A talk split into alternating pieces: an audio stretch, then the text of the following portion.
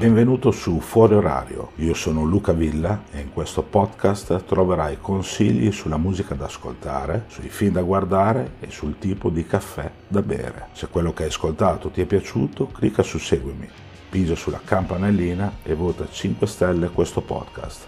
Oppure non fare nulla e continua a cercare nuovi episodi disponibili ogni qualvolta le condizioni meteorologiche saranno favorevoli.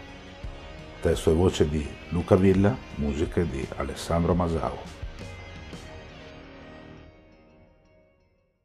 State passando una bella estate? Spero di sì, ma come ben si sa, soprattutto in estate e nell'era dello streaming, capita di perdersi per strada dischi che vengono pubblicati in questa stagione dove spesso a un nuovo album si preferisce un buon cocktail. Ma perché non bersi una buona tequila sunrise ascoltando pure buona musica.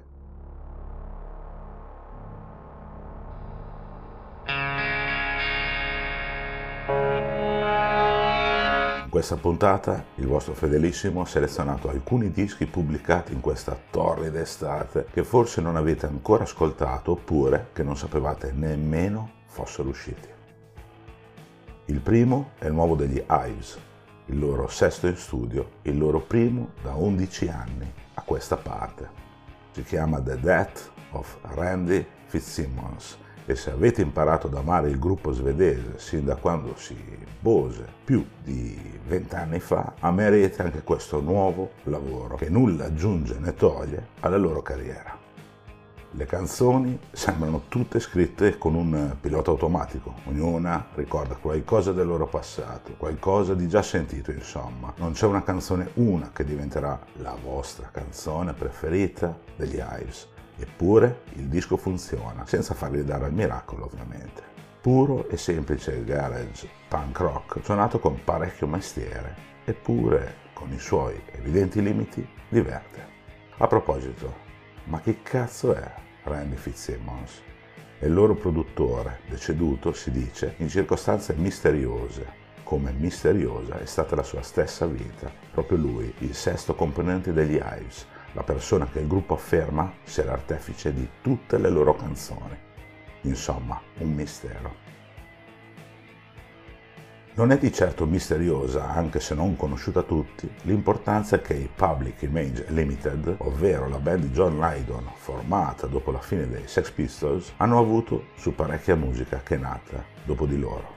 Messe da parte da anni ormai le parti più malate, claustrofobiche e nichiliste della loro anima, i Pill tornano a ben otto anni dal loro precedente LP, il riuscito What the World Need Now anche qui vale lo stesso discorso fatto poco fa con gli Ives, ovvero se amate Public Image apprezzerete anche questo disco, anche se, va detto, nulla aggiunge a tutto quello che hanno già scritto, specie nei loro anni d'oro, quelli a cavallo tra la fine degli anni 70 fino ad arrivare al 1987, anno di pubblicazione di album. Se non avete mai sentito parlare di questa band, iniziate con quel capolavoro del loro disco d'esordio. Se invece già li conoscete, vi farà piacere sapere che alcune canzoni di questo End of World funzionano e funzionano anche parecchio bene, come la possente End of the World, la contagiosa Being Stupid Again, che testo del cazzo però, o la commovente Hawaii, il pezzo che nessuno si sarebbe aspettato dal gruppo di Lydon, un brano dedicato alla moglie Nora da anni affetta da Alzheimer, deceduta a inizio anno purtroppo. Un disco discreto comunque, rivolto soprattutto ai fan del gruppo.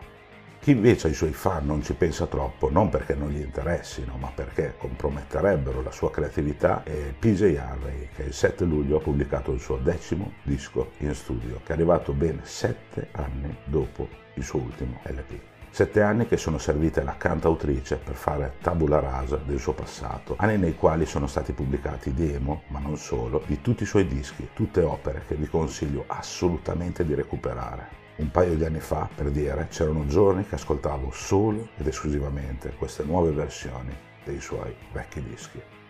Ora, nel 2023, PJ ha voluto togliere quello che c'era in più per mostrarsi come mai eravamo riusciti a vederla prima, andando a pubblicare un disco che non esito a definire come il migliore uscito quest'estate.